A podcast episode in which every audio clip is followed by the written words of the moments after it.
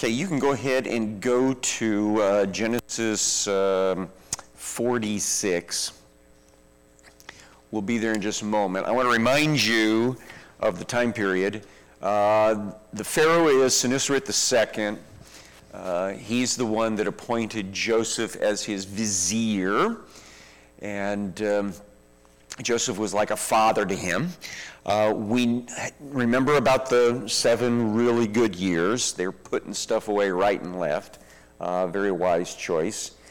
And then uh, when the years of the horrible drought and famine came along, uh, it was in the second year that Joseph finally revealed himself to his brothers. And uh, that means that it's been 22 years since he was presumed dead.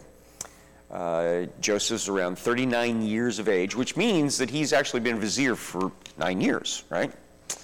Uh, and uh, his father, Jacob, is 130. Now he's going to live to be 147.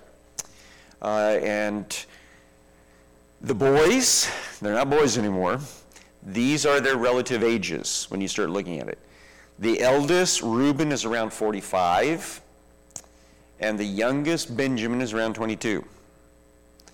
Uh, so that means most of these guys are already having grandkids come into their lives.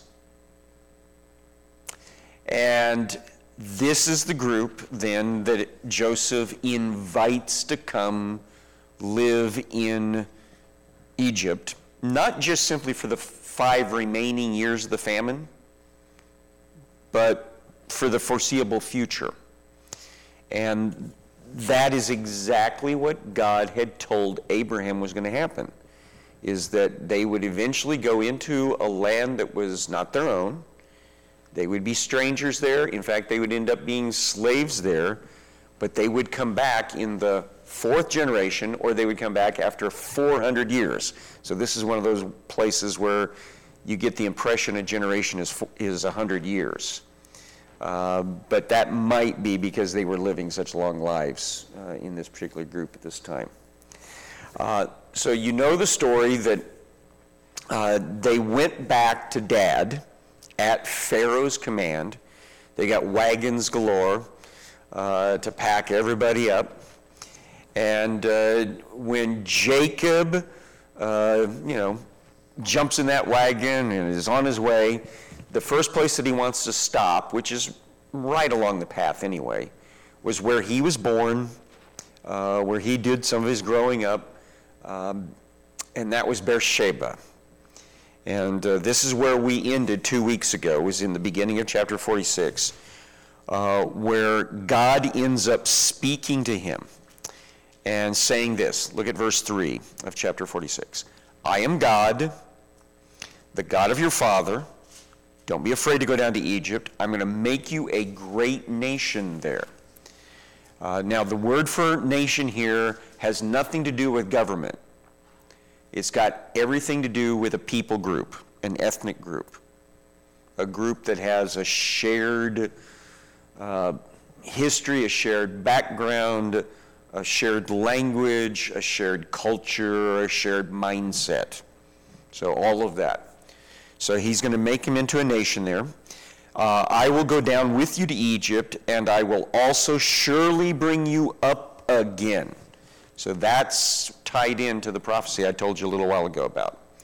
That Abraham had already been told and prevent, uh, presumably had passed it on that once they did go into another country, they would be back in 400 or so years.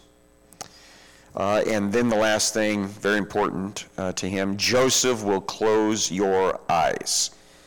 Uh, so Joseph's going to be right there the day that Jacob dies, which he never imagined was going to happen. He, he's thought all this time that Joseph was dead.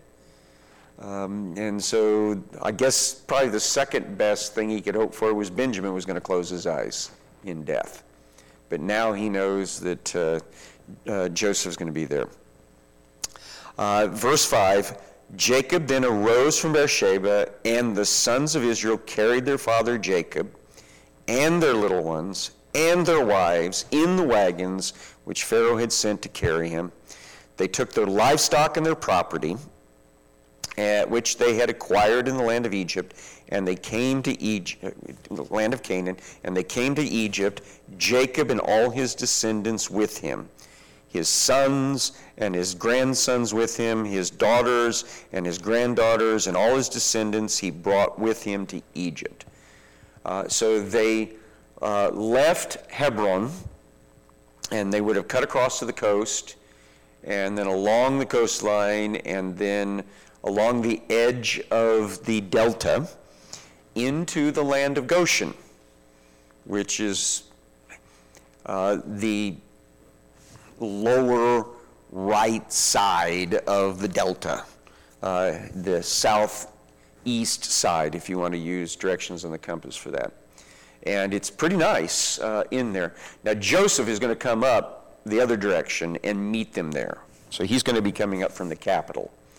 Uh, and here's an example today of what the delta looks like, if, if you're just curious. Um, you've got a lot of pools of water left over from when the Nile floods its banks, so that's a good example of how every year, when it's not a famine year, uh, the Nile, which is in the foreground here, you can just kind of barely see the bank of it.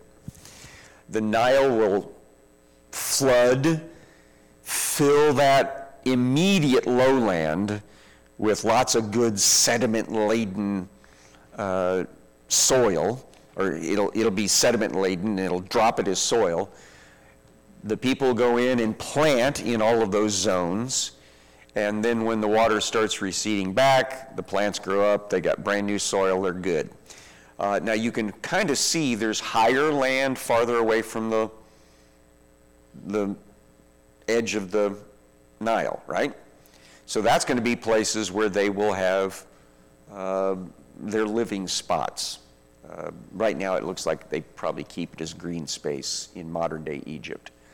Um, and so that's the sort of thing they're coming to. Now, imagine what they left, though. They have left a place that is burning up after two years of, of no water. And so all the all the wet weather streams are totally dry. Uh, all the reservoirs are drying up. Uh, the grasslands, you know what it's like in heavy duty summertime when you go outside and the grass crunches under your feet? Yeah. That's kind of what it was probably like in their pasture lands because they didn't have irrigation uh, to uh, keep such places still moist. So they've left that sort of background and they're coming to this place so that even when it's super dry, uh, the Nile River is still there at least, and they can get water up and out of that. Uh, so, um, any, any questions about that background of, of the movement and how this is going to be better for them? It'll be a safe zone for them. Okay, so the next part is a part that most people would prefer just to jump over. I'm not going to do that, okay? I will explain it as I go. This is one of the first genealogies that we'll see of the Israeli people. And uh, why don't we? I think I've got. Nope, I don't. Let me go back. Where is it? There we go. There's the uh, there's the men, the boys of the family. Plus, you have the connection to their moms, right? And so this genealogy is based on the 12 sons plus their sons, uh, and in a couple of cases, the names of some grandsons. And the reason this is important is because this book is being written for the Israeli people as they've left Egypt and they're on the border with Canaan, and they're going to go in, and the land of Canaan is going to be divided up in accordance with their family groups. Those first family groups that get regions given to them are going to be the family groups mentioned here. So they at one time were men Uh, but eventually, they are just names uh, that are in a genealogical list. Uh, but it does determine where you will be living uh, once you're into the promised land. So they're going to be very interested in this. Uh, now, these are the names of the sons of Israel, also known as Jacob, and his sons who went to Egypt. Reuben, Jacob's firstborn. And so you can see him on the list. Who's his mom? Leah. Uh, the sons of Reuben were Hanuk, Palu, Hezron, Carmi. Now, those names don't make any, any difference to you, do they? But that's okay because they wouldn't understand the names of your great grandparents. Okay? They'd go. So, while you'd go, no, seriously, I remember my grandma talking about them, right? Uh, the sons of Simeon, Yamuel, Yamin, Ohad, Yachin, Zohar, and Shaul, the son of a Canaanite woman. Apparently, that last one uh, was from a second wife concubine. Sons of Lawi, or Levi, Gershon, Kohat, Merari. Now, those three names are very important because those are the names of the Levites who take care of the tabernacle and the ministry. Depending on which family group you are, of those three, that will decide whether you offer sacrifices in the temple, do support work around the, the tabernacle or the temple, uh, when you're in the wilderness, whether you carry the actual Ark of the Covenant or one of the tables that goes into the tabernacle building or the tent itself or some of the other bits and pieces. Those three families get that sort of stuff divided up amongst them. The sons of Judah, or Judah, Ur and Onan and Shelah and Perez and Zerah, but Ur and Onan died in the land of Canaan. So they're not going to be counted in the number, but they will be replaced by two other names in the number. The sons of Perez were Hezron and Hamul. Those two guys are not even born yet. But when the book of Genesis is being written, it was already understood that their names stood in place of Ur and Onan, who had died because of their sinful attitudes. Uh, but they will be uh, Jacob's grandsons, uh, these two. Uh, uh, Perez and Hezron, or excuse me, uh, Hezron and Hamul.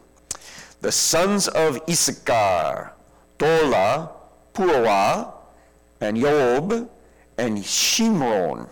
The sons of Zebulun, Sered, Elon, Yalil. Uh, these were all the sons of Leah, whom she bore to Jacob in Padan Aram, with his daughter Dinah, and all his sons and his daughters numbered 33.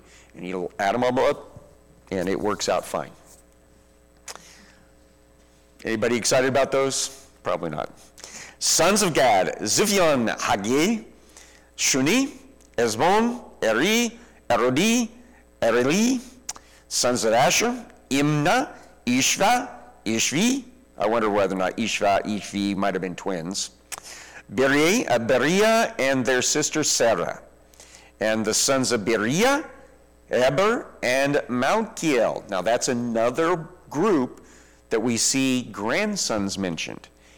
Uh, and not exactly sure why, but for some reason they're afforded the idea of being one of the tribal subgroups for later. Um, then uh, these are the sons of Zilpah, whom Laban gave to his daughter Leah, and she bore to Jacob these 16 persons. The sons of Jacob's wife, Rachel, Joseph, Benjamin. Now, to Joseph in the land of Egypt were born Manasseh. Do you remember what Manasseh's name means? Forgotten. Yeah, that's right. I've forgotten. That's correct. It is exactly right. I've forgotten. And Ephraim, whose name means, it's basically bountiful, uh, whom Aseneth, the daughter of Potiphera, priest of On, bore to him. Uh, the sons of Benjamin. Now, how old is Benjamin? 22. So he's got some kids, uh, but we're going to see some grandkids mentioned here.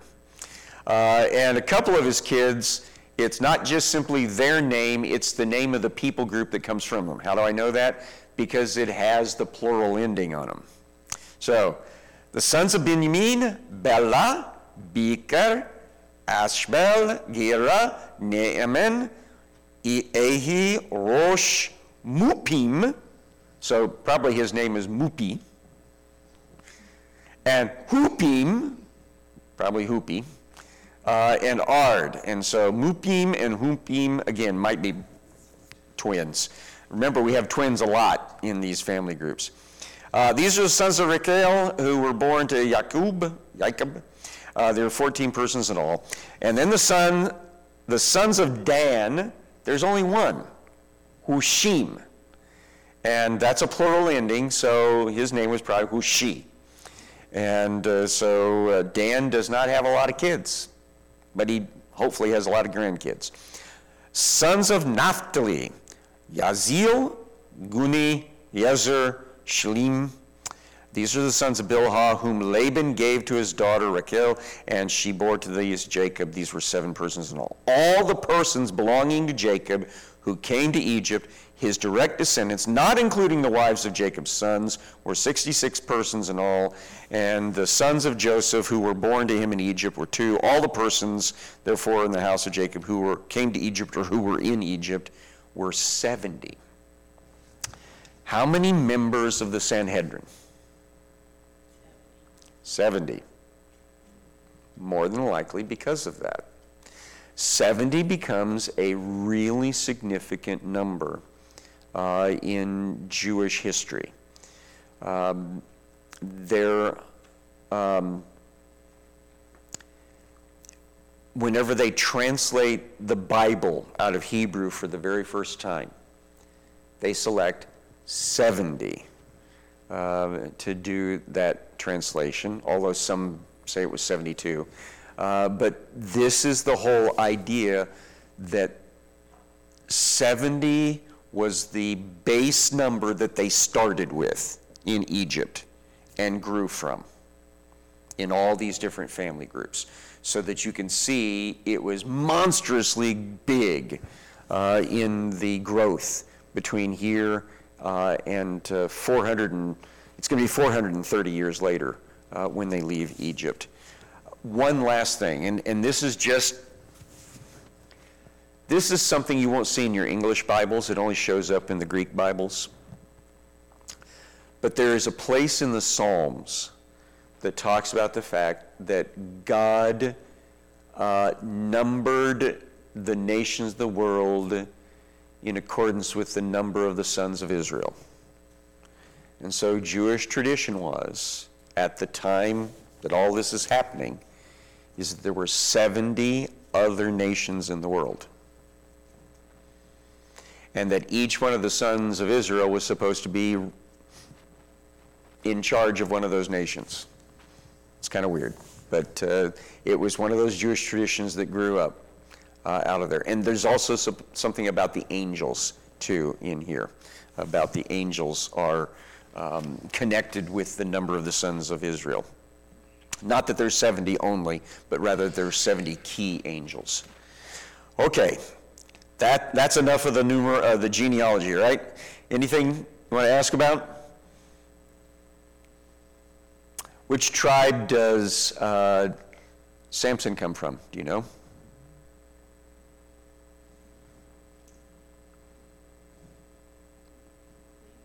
It's interesting that we, we don't know these things, do we? He comes from the tribe of Dan. Which tribe does David come from? Judah. Now, that one we do remember, right? So, which tribe does Jesus come from? Judah. Uh, which tribe does John the Immerser come from?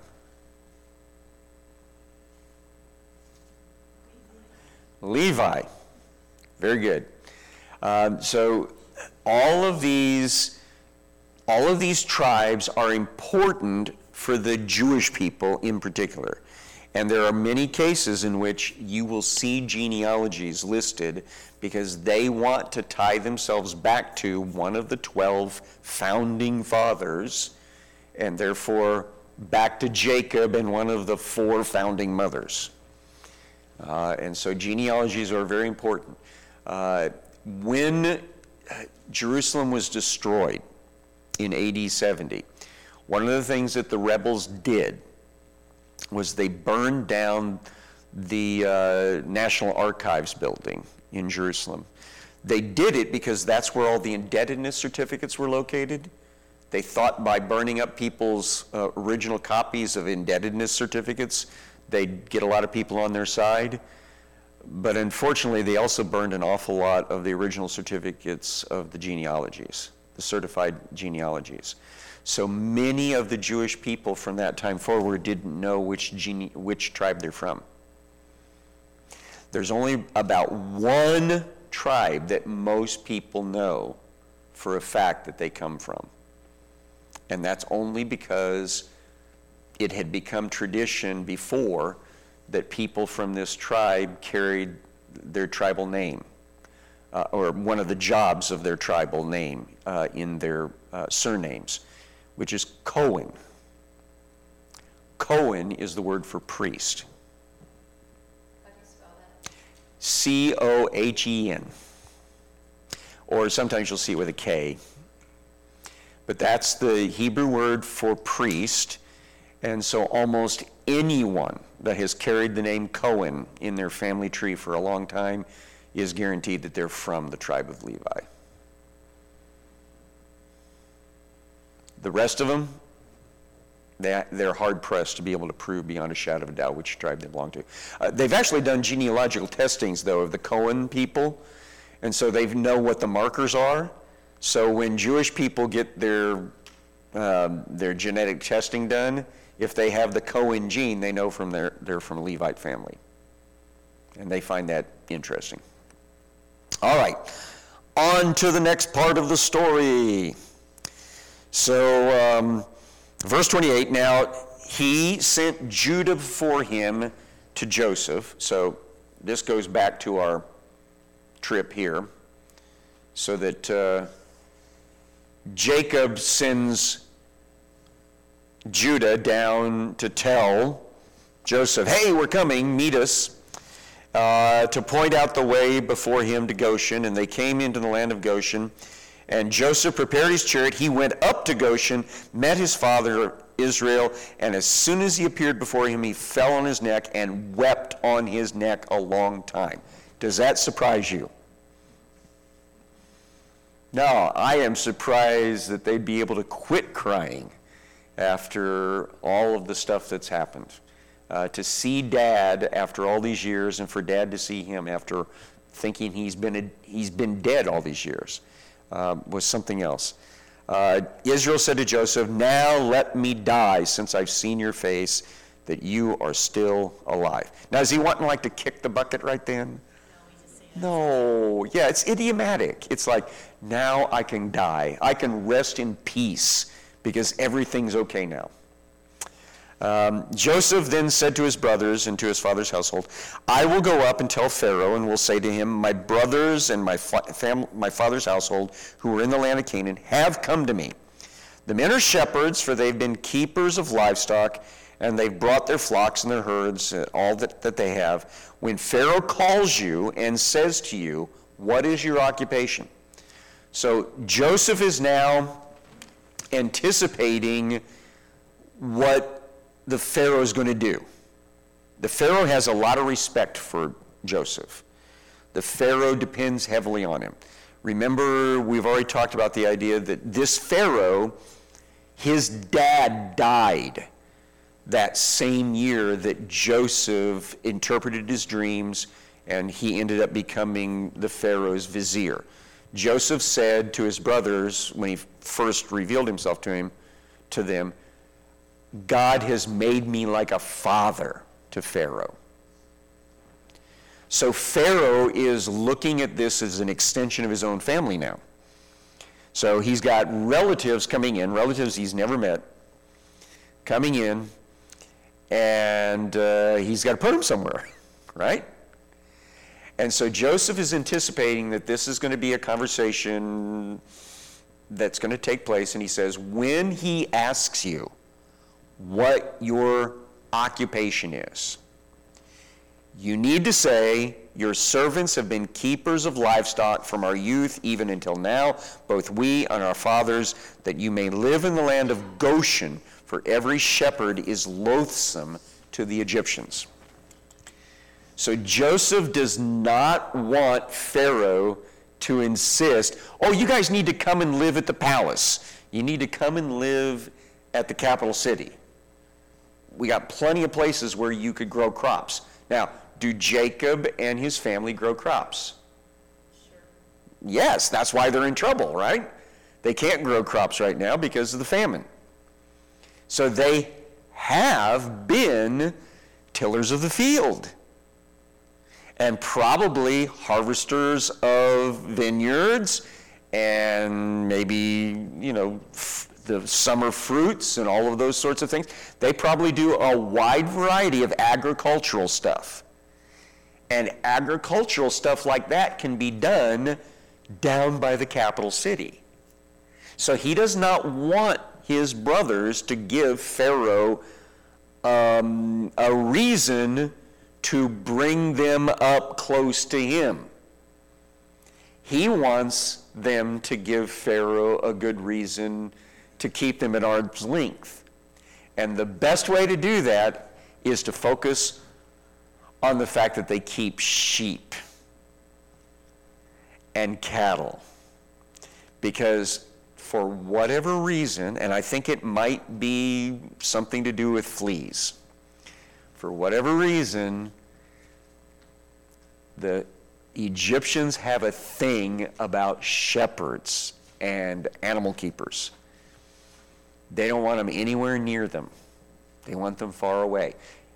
Um, all the Semites, uh, remember the people that are coming out of uh, Asia, out of the Canaanite area, when they come down to visit is, uh, Egypt, and we saw the pictures of them doing that. Uh, the Egyptians kept their distance from them because they felt like they were, well, the word is loathsome here. They're dirty, they're nasty, stinking sheep herders, right? Have people ever had attitudes like that in modern time? Yeah, everybody out west, you know, the, the cattle guys, they hated those nasty sheep herders, right? Now, they had a different reason because the sheep cropped the, the prairie down a lot tighter and a lot closer. Uh, but this is Joseph's way of making sure that his family gets isolated, if you will, insulated might be the better term, in Goshen. Close enough that they can, the Egyptians can make use of the animals and the animal products, uh, but far enough away they don't have to make uh, regular contact with those dirty shepherds. Okay? Uh, so Joseph's got, you know, he's got a good mind going here. He knows how to play the game. Uh, any questions now, up to this point, or comments even? Do you think Joseph could have been a little humiliated by all of his family being sheep herders? Uh, would he have been humiliated? I, I doubt it. I, I, th- I think that he is perfectly fine. I mean, he grew up doing that himself. Uh, but he is now He's, he's a, an, an integral part of Egyptian society. So he knows the ins and outs of it. And so his big concern is I want my family in Goshen. I don't want them by the capital city. I want them in Goshen a couple of days away. Uh, and the best way to do that is to highlight not their agricultural background, because they have that. Highlight their, their pastoral keeping of sheep thing. Now, you, may also remember Joseph might be humiliated in the way that he gets treated, though. Because even though he's been in Egypt for, what did I say, 22 years now, and he's been uh, the vizier of Egypt for nine, so he's been the number two guy for nine, Egyptians won't sit at a dinner table with him. Even though he's shaved off his body hair. You know, he doesn't wear beard anymore. He does the whole Egyptian look. They still won't sit at a dinner table with him because he's a Semite. And Semites keep sheep as a main job. And sh- that makes them dirty. Now, that, that, that makes me sad for Joseph.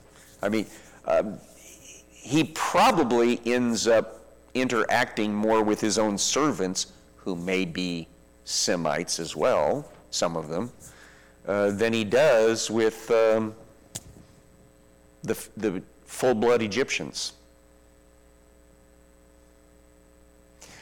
Prejudice is ridiculous, isn't it?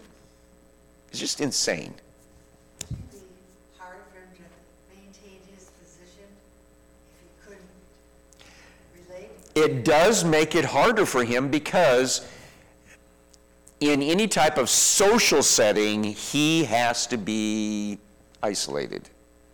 In the business world, that doesn't seem to be an impediment. It's the social functions. I don't know for sure, but my suspicion is that even when he was on a, at a, in a state function dinner, he didn't get to sit right next to the Pharaoh. He probably had to sit at a, a, at a table separate from them, or from him. How much of the food is raised today in the Nile Delta? Uh, I can't answer that question. I know that they do still grow an awful lot of things there in the Delta, but they've, um, I think they've expanded a lot of their green areas all along the Nile. And the Fayum Delta, which you can barely, uh, not the Delta, the Fayum Oasis that you can see, the big green blob uh, south of the Delta there, uh, that was starting to be developed in this time that we're looking at right now, and it has been further developed since then. And so they have plenty of places where they can grow things. Um, during the Roman Empire period, the Nile Delta was the breadbasket of, of, it, of Italy, and particularly of the city of Rome itself. Rome, in the beginning of the first century, had about 1 million people living in it. Um, 750,000 to a million people living in it. Uh, they couldn't grow enough grain on the Italian peninsula to feed that all those people and the other Italians on the peninsula. And so there were grain ships constantly coming across the Med uh, to Italy in order to bring uh, the food for all those hungry uh, Italians. Uh, so the Nile Delta was the breadbasket. Uh, at the time of Jesus, there would have been tons and tons of grain fields all through that region. Was Joseph's uh, wife Egyptian? Yes, Joseph's wife, who was mentioned in the genealogy section, she's actually the daughter of a preacher. Well, not exactly a preacher. He's a priest of the sun god. Um, and I'm hoping, it's, one of, it's on my list of things to be asking around. Hey, Joseph, Joseph, I want to know something. Is your wife here? Did she convert? Because I wonder whether or not that might have happened.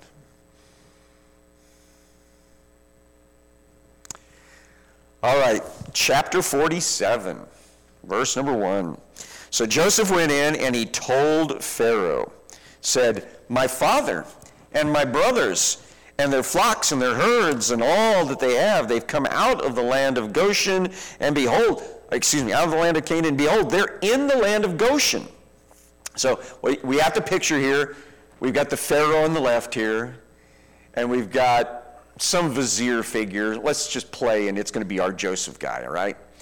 Uh, Joseph on the right. Uh, Joseph's older than, the, than Pharaoh, probably. And uh, so he says, Sir, my family is here, and I'd like to introduce them to you. Um, so he took five men from among his brother, brothers and presented them to Pharaoh. Now, I could only get four Semites out of that Beni Hassan cave thing that we keep using over and over again. But this is kind of, uh, this is the style of the time, right? Uh, and, so, and the beards, I, I don't know if the um, Israelis, the Israelis in their first state, uh, that is uh, the Hebrews, whether they shaved their mustaches like these guys did. It might have been a style at the time. Uh, but definitely black hair, probably kind of curly and tight to the head, and the black beard, uh, and then the clothing that they're wearing. These are Semites. And so five of Joseph's brothers are brought in to introduce them to uh, Pharaoh. Now, why not all of them? That might be a little overwhelming. Because remember, what, what are they going to fess up to being? Shepherds. And how do they feel about shepherds? Ah! Stay back. I hope nothing jumps off of you onto me. That sort of thing. So uh, Pharaoh said to his brothers, What's your occupation? So they said to Pharaoh, Your servants are shepherds, both we and our fathers. So he's like, hmm, okay. So the Pharaoh said, um, they said to Pharaoh, We have come to sojourn in the land, for there is no pastures for your servants' flocks, for the famine is severe in the land of Canaan. And now, therefore, please let your servants live in the land of Goshen. So Joseph keeps pushing this idea Goshen, Goshen, Goshen, Goshen. And so uh, Pharaoh said to Joseph, Your father and your brothers have come to you. The land of Egypt is at your disposal. Settle your father and your brothers in the best of the land. Let them live in the land of Goshen. There you go. So now it's official. The Pharaoh has put his stamp of approval on it. Goshen is now the territory of the Hebrews. It belongs to them. That's where they're going to live.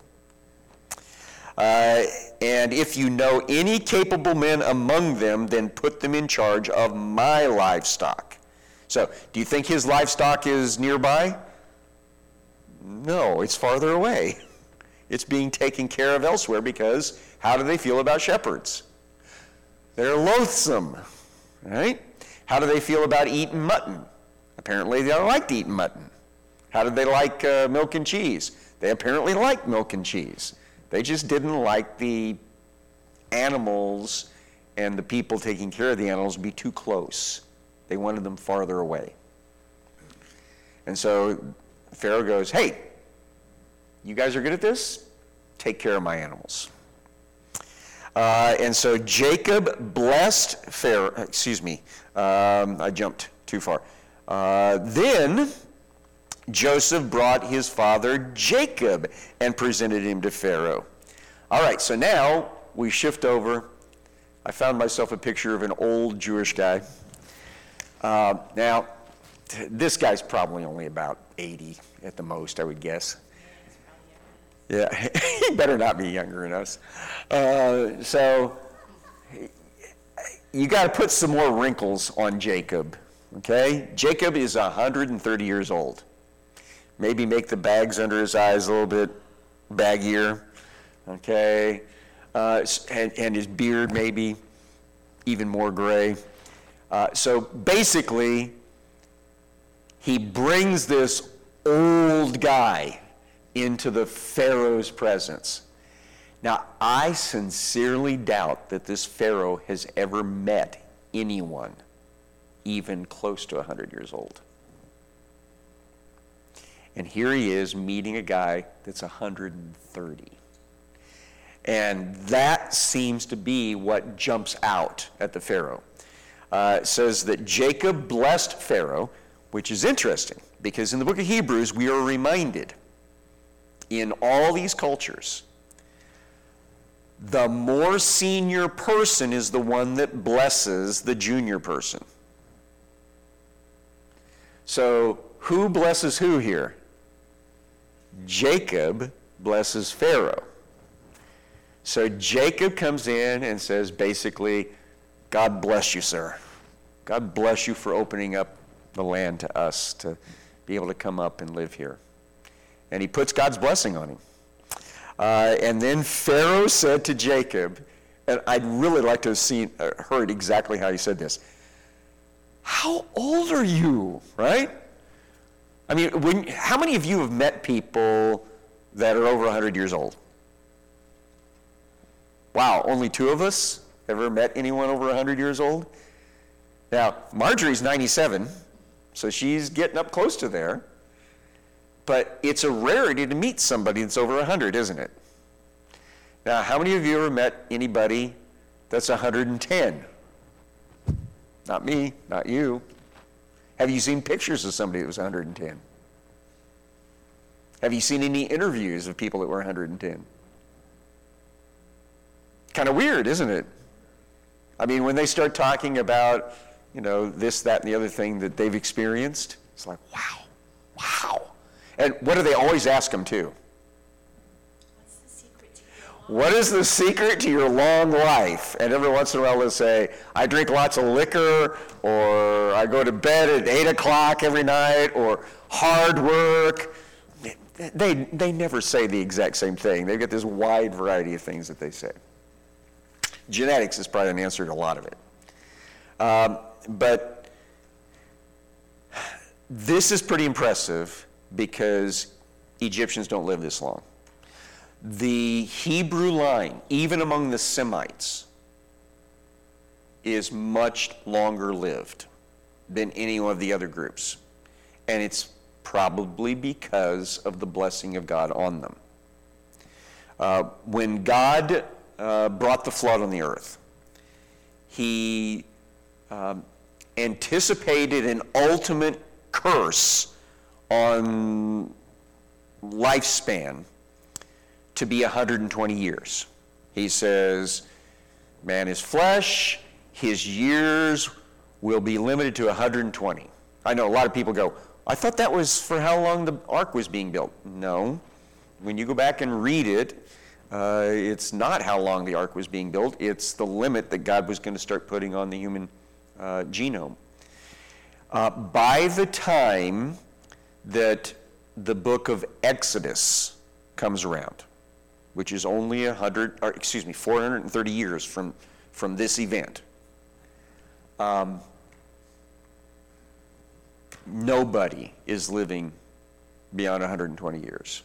Moses is pretty much the last recorded person to live 120 years. He's the upper limit. Uh, so the spectacle of the Pharaoh meeting this guy is something that we should appreciate because uh, they never seen anything like this. Uh, but listen to how Jacob responds to this, this shock. How old are you? he said, The years of my sojourning are a 130. Few and unpleasant. He actually uses the word for rotten. Rot. Few and unpleasant have been the years of my life. So he describes that his life's been hard, it's been rough. And would you agree with that? Well, yeah. I mean, he ends up treating, tricking his brother, getting his brother mad at him, tricking his father, getting his father mad at him. He gets shipped off to another country to. He gets tricked there. He ends up with two wives. The wife that he loves and wants can't have kids, and it's back and forth, and the baby contest, and then his favorite wife dies in childbirth, And we end up uh, with two of his sons getting uh, angry at uh, the potential in law that they were going to end up with, so they kill all the men in the country. And, and then he's, he's got another son that sleeps with his uh, concubine. And then he has his son apparently killed by a wild animal. Then along comes the famine. Yeah, that's been a pretty rough life, right? Uh, but he says his days are few. What? When compared to those before. Nor have they attained to the years of my fathers that my fathers lived during the days of their sojourning. Um, he's not as old as his dad was when he died. He's not anywhere close to where granddad was. Uh, Abraham was 175 when he died. Jacob was 15 at the time. You think this is this young man meeting this old man is amazing. Think about a 15 year old with a grandfather's 175. So, and before that, all, remember the book of Genesis has genealogies, right? After the flood, and it's decreasing in numbers. But before the flood, do you remember what the average age lifespan was before the flood happened? In the 900s. So that's what he's referencing back here. He says, Yeah, I'm 130 years, but I'm a spring chicken compared to the people that came before me. Uh, and then Jacob blessed Pharaoh, apparently wanted to bless him twice, and went out of his presence. And uh, so Jacob settled his father and his brothers and gave them possession in the land of Egypt, in the best of the land, in the land of Ramesses, as Pharaoh had ordered. Now, the land of Ramesses has confused uh, some of the Bible uh, students and chronologers. Because when they hear the name Ramses, what do they think of? Well, what do you think about when you hear Ramses? A, a pharaoh uh, and pyramids, right? Because later there will be a pharaoh named Ramses. But the name existed long before that guy ever showed up. Because Ramesses just simply means the god Ra pours forth. That's all it means. The sun god is pouring forth.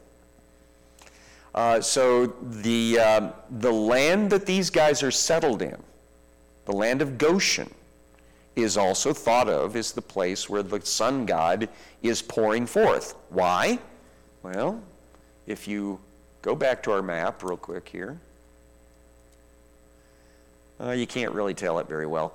Um, but with, I keep saying the wrist of the, uh, of the delta, about halfway up the blue uh, line, there is a city on this map named Heliopolis. Heliopolis means the city of the sun. But back in the time of Joseph, it was called On. It's where his wife grew up, where his father in law works as a priest. And it is basically where the stream of the Nile is pouring out into the delta and heading off to the Mediterranean. So the sun god Ra is doing what? He's pouring forth through the region that these guys are living in. So the land of Ramesses is equivalent to the land of Goshen. And so it should not be confused with the Pharaoh who gets named the same name later. Um, verse 12 Joseph provided his father and his brothers and all his father's household with food according to their little ones. Uh, and so if there's 70 named guys, uh, then you can double up on that, and we're already up to 140, right? uh, in order to get them married off. And then they start having kids. And each of them are having kids of like five, six, seven. And so now we're into the hundreds, right?